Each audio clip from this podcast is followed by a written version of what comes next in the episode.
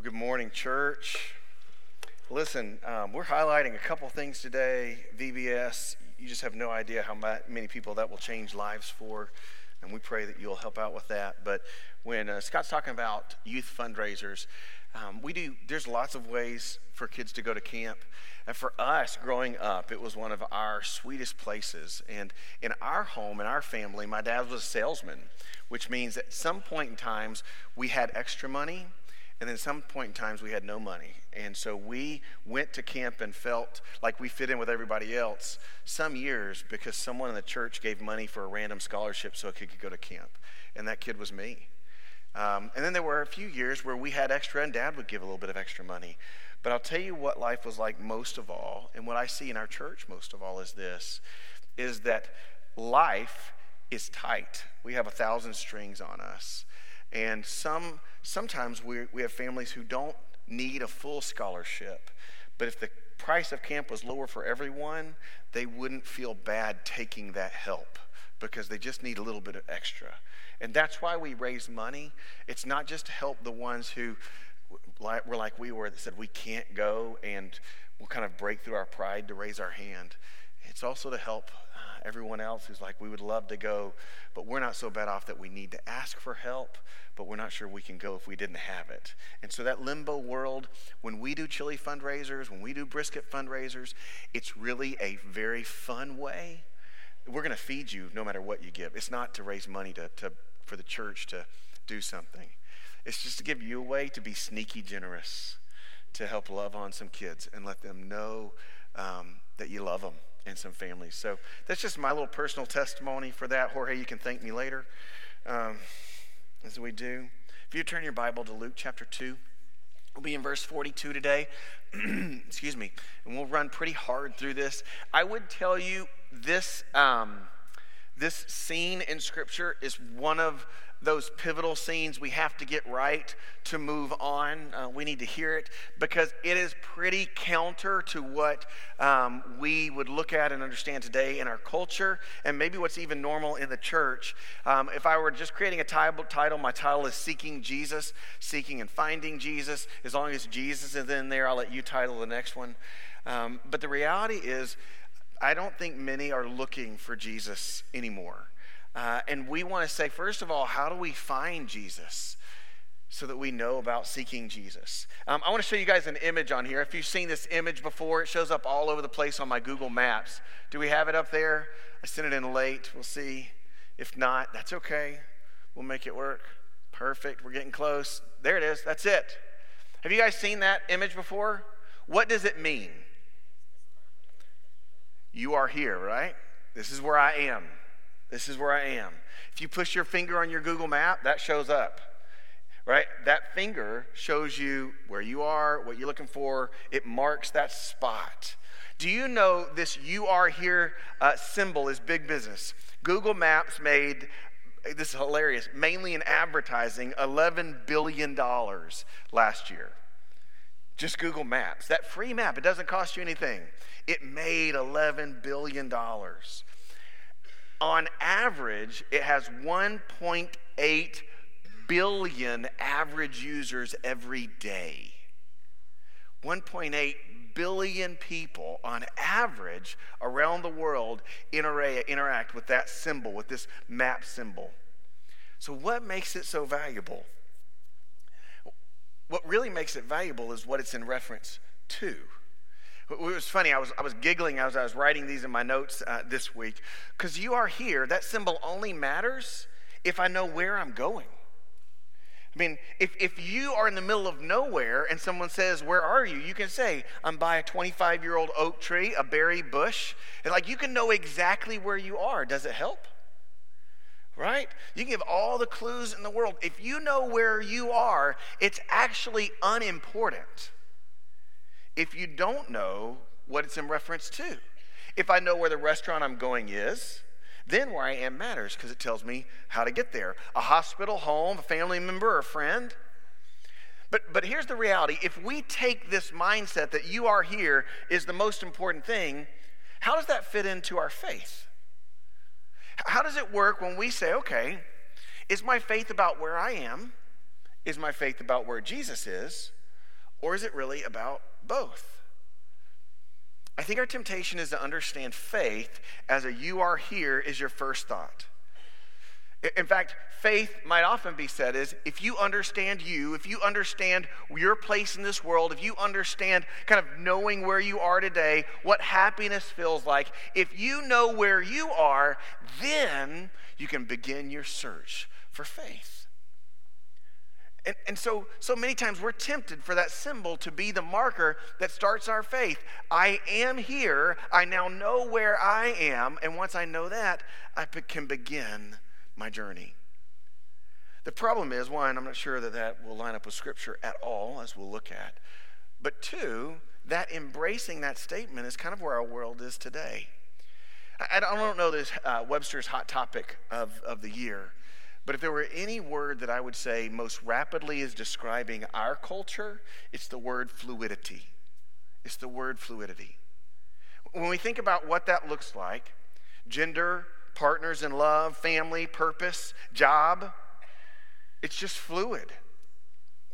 See, if that list goes on and on, and if you are here as the most important marker in your life, every day when you wake up, you have to reevaluate and find where am I today? Because if everything is fluid, your job, your family, your relationships, your view of yourself, if all of it's fluid, you are stuck in the rent cycle of the enemy because you will never be concerned with another marker because you're always going to be working on finding yours until the day that you die. And I would tell you, Scripture and our faith has nothing to do with that. Faith isn't about you establishing where you are, it's about knowing who Jesus is or seeing Jesus and Him revealing where you are. Who was a wee little man and a wee little man was he? Zacchaeus was. He climbed up in that sycamore tree to see what he could see, didn't he? When Jesus saw him, what did Jesus say? You come down for your what? Go into my house today. Is that how you learned it? That's how I learned it. Yeah, Jesus identified where he was and told him what to do to come to him. Zacchaeus went up in the tree because he was looking for Jesus. But Jesus is the one that said, I know where you are, come to me. I mean, Abraham in the Old Testament, not near as fun of a song, but Father Abraham did have many sons. Amen. Sorry, VBS rocks, y'all.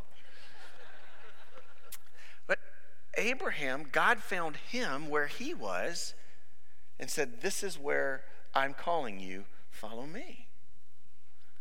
Jesus, tax collector, I mean, just that goes on and on and on. In fact, I would tell you that Christianity isn't about where you are, it's about where he is, about who he is. And then where you are matters. If, if your anchor to your blue line on your map of life, if it starts with you, it will never really go out. And if it starts with something out there that's anything but Jesus, it's going to change on you every other minute. What fulfilled you yesterday doesn't fulfill you today. Right?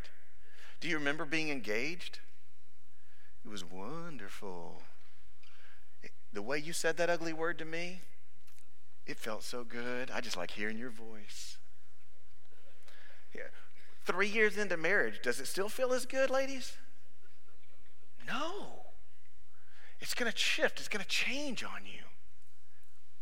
So, if the anchor is anything but Jesus, I want to let you know it, it's going to lead you to a place that continually leaves you unfulfilled. And so, what we're going to ask today is so, how do we find Jesus?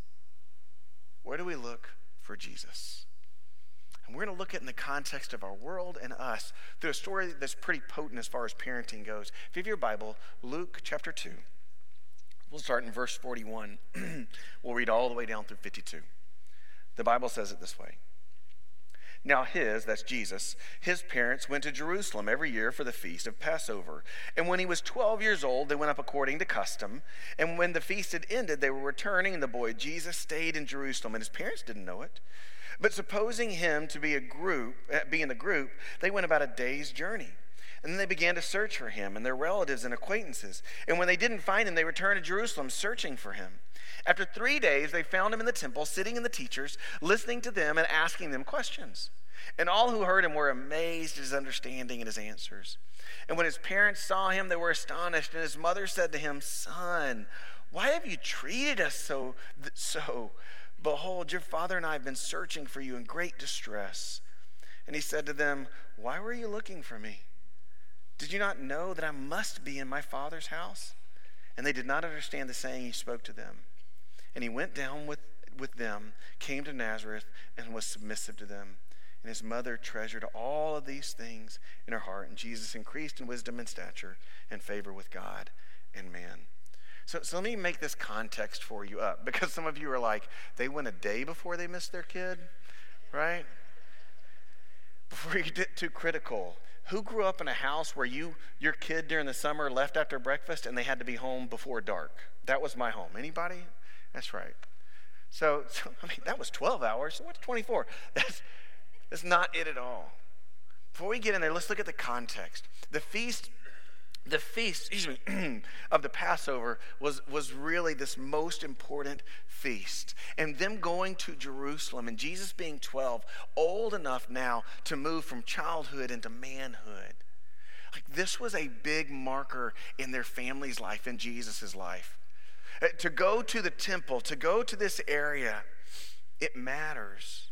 And so before we get too critical, Jesus is becoming a man from a worldly standpoint. And so there's some liberties that he got on this. And so it wasn't inappropriate at all for his parents to have raised this child and trusting things are going on. This, this wasn't bad parenting. So now that we've got criticalness out of the way of mom and dad, Let's look at three truths that we need to pull from the story as we seek Jesus. All right? Let's go back to verse 43, and I want to read through verse 46 only with you. And I want you to listen for what's going on really well. When the feast was ended, they were returning. The boy Jesus stayed behind in Jerusalem, and his parents did not know it. But supposing him to be in the group, they went a day's journey. But when they began to search for him among the relatives and acquaintances, they didn't find him. They returned to Jerusalem searching for him. After three days, they found him in the temple, sitting among the teachers, listening to them and asking them questions. Here's the first truth I want you to know about Jesus you aren't lost, and he isn't hiding. You aren't lost, and He isn't hiding. And, and, I'm talking to all of you. If you've professed Jesus Christ your Lord and Savior, but if you're in the room today and you have not professed Jesus Christ your Lord and Savior, you are not lost, and He's not hiding from you. And you might be saying, wait a second, but the lost will be found. And, and so let's unpack what that means. First of all, the search. They start with their relatives and their acquaintances, then they go to their last known location to Him in the temple. See, what the world wants to tell you is this if you know where you are, then God will reveal himself. That's how you need to interpret this passage. Because if you're lost, you need to find yourself, and then God will reveal himself from hiding.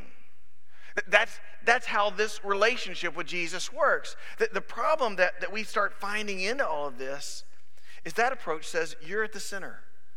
You're lost. You're the most important. Start working on you first, and then you can figure out what's missing. But, but start working on you first, and then you'll find what's missing. Here's the logical end of that thought that you care more about you than your Creator. And that searching for Jesus is similar to searching for every other fictitious thing out there the Loch Ness Monster, Bigfoot, if you believe they're real, that's fine. Just go with me for today.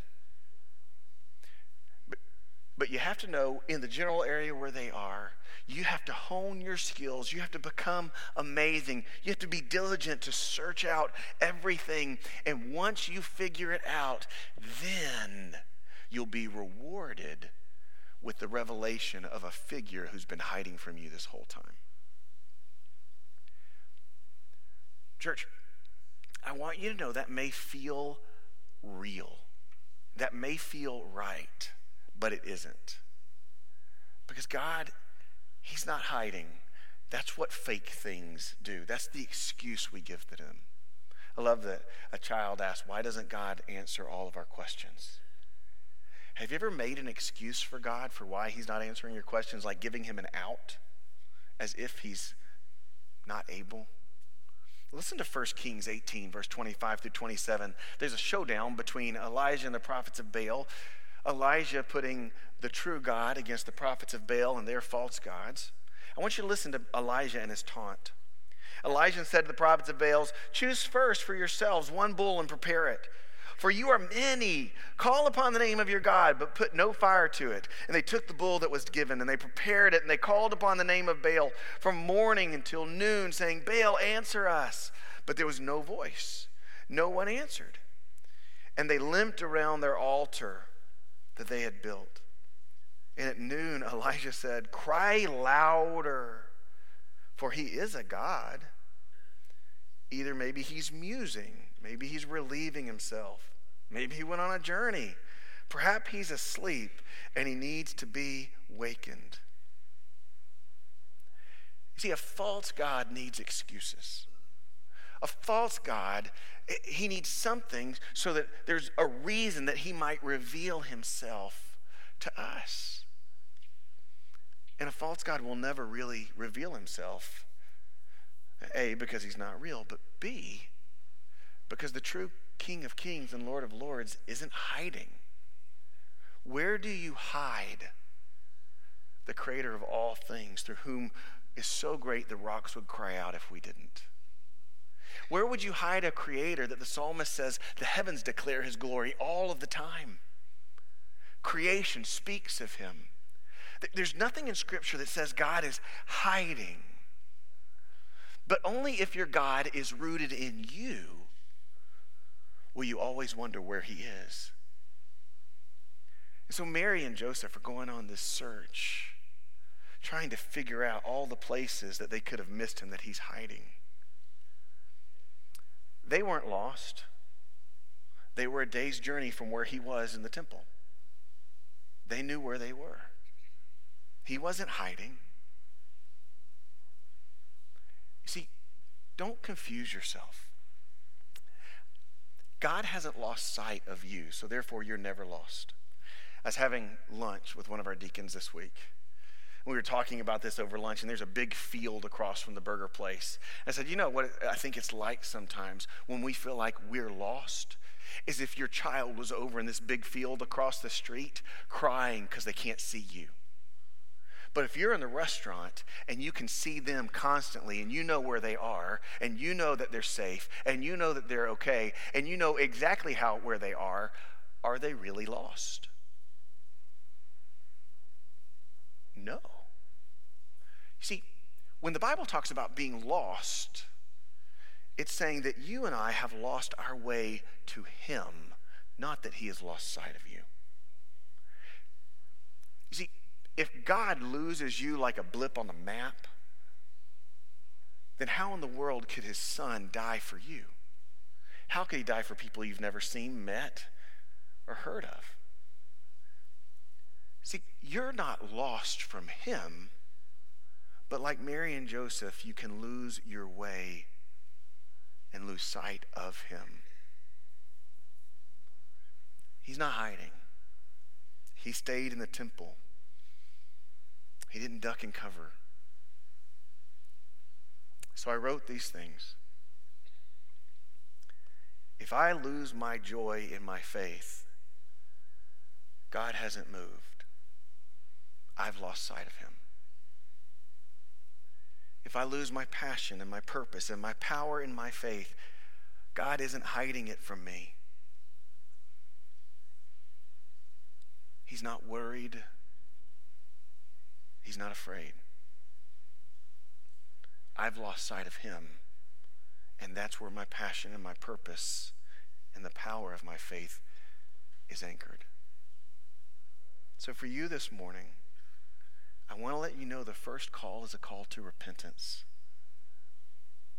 you may have walked in this room today and you feel like you've lost sight of Jesus. Maybe you've lost your relationship. Maybe you're lost and you've never known where the anchor is. That's why the Bible says repent. Stop looking at yourself. You aren't lost from Him and He isn't hiding. Pick your head up, turn around, and look to where your help comes from. So, where does our help come from? Let's go back to Scripture and look for it. Bible says in verse 46 through verse 49 now of the same passage. After three days, they found him in the temple, sitting among the teachers, listening to them and asking questions. And all who heard him were amazed at his understanding and his answers. And when his parents saw him, they were astonished. And his mother said to him, Son, why have you treated us so? Behold, your father and I have been searching for you with great distress. First of all, they're acting normal. Have you ever lost your kid in a grocery store, mom and dad? Right? This happened to us I won't tell you how often, but it's happened to us. Some critical spirit parents, I see. No, they're just like an aisle over. You know, most likely you went down the cereal aisle and you told them after they grabbed four boxes of fruity whatevers that they couldn't have them and they were going to put them back on the shelf and you kept walking and they got there and they're still enamored now, wondering, I can't have the fruity, but they didn't say chocolate. You know, whatever it is. But when you can't find your child at a grocery store or at a fair or whatever it is, your heart gets worried and scared, doesn't it? And then when you find them, you give them a big hug and you tell them how much you love them and you're not upset with them at all, right? Fear turns into anger real fast, amen? It's like, I was so afraid I was going to lose you. Now I'm going to kill you. Don't ever do it again. Right? It's amazing how that happens. Mary and Joseph aren't they're not weird or strange parents. They're normal, they're imperfect. In fact, the Greek word, when she says, We've been searching for you with great distress, means to cause pain or to grieve. In other words, Mary and Joseph says, No, we're searching for you with all that we have. But the search was a painful one. The, search was one that grieved us.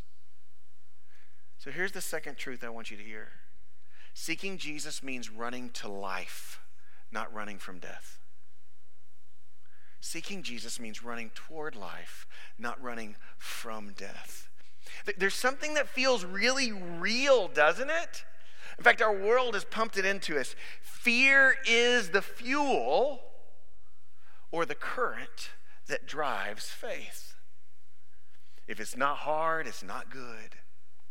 If it doesn't hurt, you're not doing, you're not making progress. I mean, for years, if you look through the pages of Scripture, you'll see one thing. But if you look through the pages of human history, self pain and embracing pain and faith, the world's view has gotten into it. So I want you to know here's a problem it's untrue, and the enemy and the world doesn't care because it's winning the argument. See, if fear is the current that drives faith, then a faith that feels most palatable would be one that has no fear. Right? A research was done in America, this is in another country. What percentage of, of the faith was under age 50? or between age 50 and 18. 90% of one religion is under age 50 in America. It's Hinduism. What's the end of Hinduism? At best, it's reincarnation, reliving what you already know. It doesn't take faith, it doesn't even take imagination, it doesn't even need fear. 81% of Muslims in America are under age 50 and older than age 18. There's a faith that says there's no certainty, it just owns it. It just owns it. Fear is the driver, and it doesn't matter. At least they're honest about their embrace of fear. And what's happening is it's resonating. 72% of Americans or people aged 50 to 18 say that religion isn't real. None. There's nothing to fear if there's nothing to believe in. If you go a little bit further, 64% Buddhism. 50 to 18, 64% of Buddhists in the US are young people. What's the end of Buddhism? Well, the word nirvana can feel really nice, but the word, nirvana means really nothingness. Like, like if you conquer Buddhism, you cease.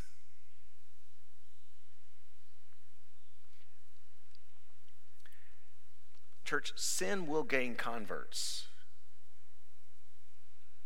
But we aren't here to gain converts to a church or religion.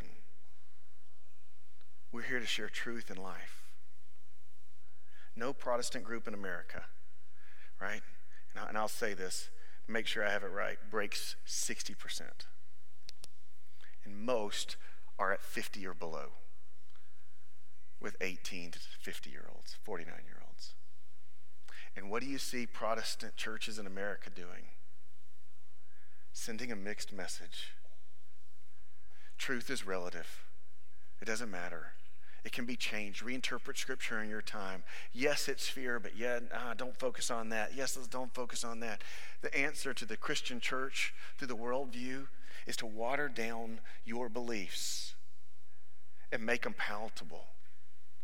That's not what Scripture says. And I would tell you, even sinners who don't follow the true God are, are leaning into our false truth that either completely embraces fear with no certainty or removes either option is actually gaining traction in this country.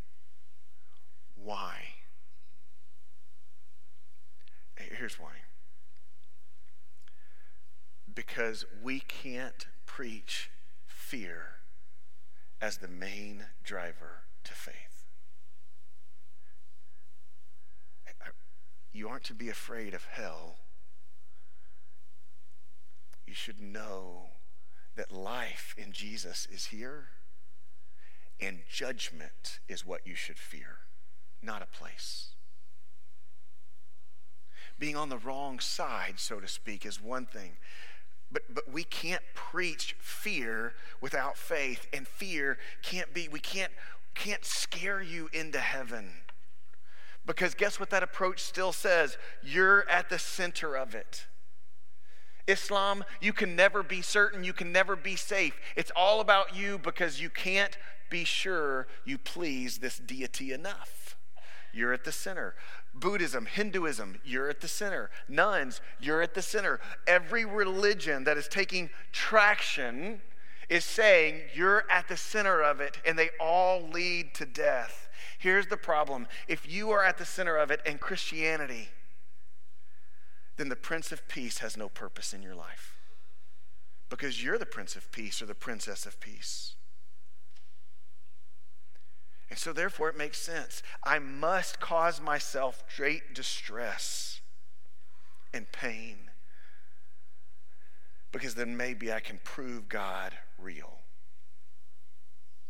Maybe then I'll find where He's hiding. Church, listen to what John the Baptist says in Matthew chapter 3, verse 7. When he saw many of the Pharisees and Sadducees coming to his baptism, he said to them, You brood of vipers, who warned you to flee from the wrath to come. Snakes fleeing a fire are not running to life, they're fleeing a fire. If you and I know the King of Kings and the Lord of Lords, if we know the creator of all things and who has given us confidence in his son Jesus Christ and life and life eternal and to the full, who has said, Where I'm going, I will come back for you because I'm making a place for you with me. then heaven is attractive because Jesus is there and it perfectly proclaims who he is. And judgment is so condemning because he is not. And his grace won't be there either. Are you preaching a true faith or are we just preaching a run from the fire? Listen to what Isaiah 55 says in Jeremiah 29. Seek the Lord while he may be found, call upon him while he's near. Let the wicked forsake his way, and the unrighteous man his thoughts. Let him return to the Lord, that he may have compassion on him. To our and to our God he will abundantly pardon. Jeremiah 29. You will seek me when you and find me when you seek me with all of your heart. Church, what scripture says is this I am who you're looking for the joy of being with me, the joy of being in my peace, the joy of your certainty in my life, the joy of what tomorrow holds is unimportant if I hold tomorrow. It's all about me as your anchor. And if I am your anchor, you can live with confidence and joy and peace and, and, and, and patience. We, we see all of that come up. Why? Because he wants you to find him, because he's not hiding. So, does fear have a place in our faith? Well, if perfect love casts out fear, then the only fear that exists in our faith is when our back is to the peace giver. That's it. And running from fear, if your back is to the peace giver, will send you in the wrong direction. You don't have to search for him in fear or distress. But your motivation must simply be I'm looking for what is to be found. I'm not worried about what could be lost. What motivates your faith? Why are you here today? What brought you into this place? What are you running from that you need to stop running from and turn around so that you can run to Jesus? What bitterness have you held on to? What hurt are you holding on to? What are you angry about? That you need to stop running from and turn around so that you can run to Jesus. If his burden is easy and his yoke is light, then the pursuit of God isn't pain filled, but joy filled. Is that the faith that you know? If it's not, stop right here. Don't trust me or your mama. Trust the King of Kings and the Lord of Lords. Because the church, listen, the truth is a faith that is real and that sticks is a faith where you're running to something. All the world has to give at its very, very best, is running to nothing. That's the very best religion the world has to offer. And Christ says, I have so much more. Verse 49 and 50 as we close it out today. And he said to him, Why are you looking for me? Did you not know that I must be in my Father's house? Do you want to know where you'll find Jesus? The truth is, he's not hiding. And the truth is, you have to run to him, not from something else, so that you might stumble upon him. If you are looking for the Father, you will always find the Son. And if you find the Son, you will know you have found the Father. That's what Jesus says. You won't be confused. You won't question. You won't wonder. If you're looking for the Father, listen, Buddhism, Hinduism, nothing. It's telling you don't look. The, the, the task is worthless. Islam, it says, listen, you need to do it because you're banking on something you have no confidence in.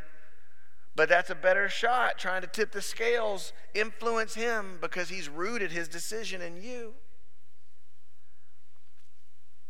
The Bible says if you look for the Father, you'll find the Son. If you find the Son, you look for the Father. Jesus says, Why are you searching for me like that? I can almost hear the thought. If I'm not with you guys and I'm in Jerusalem, where else would you find me? The Holy of Holies is right over there.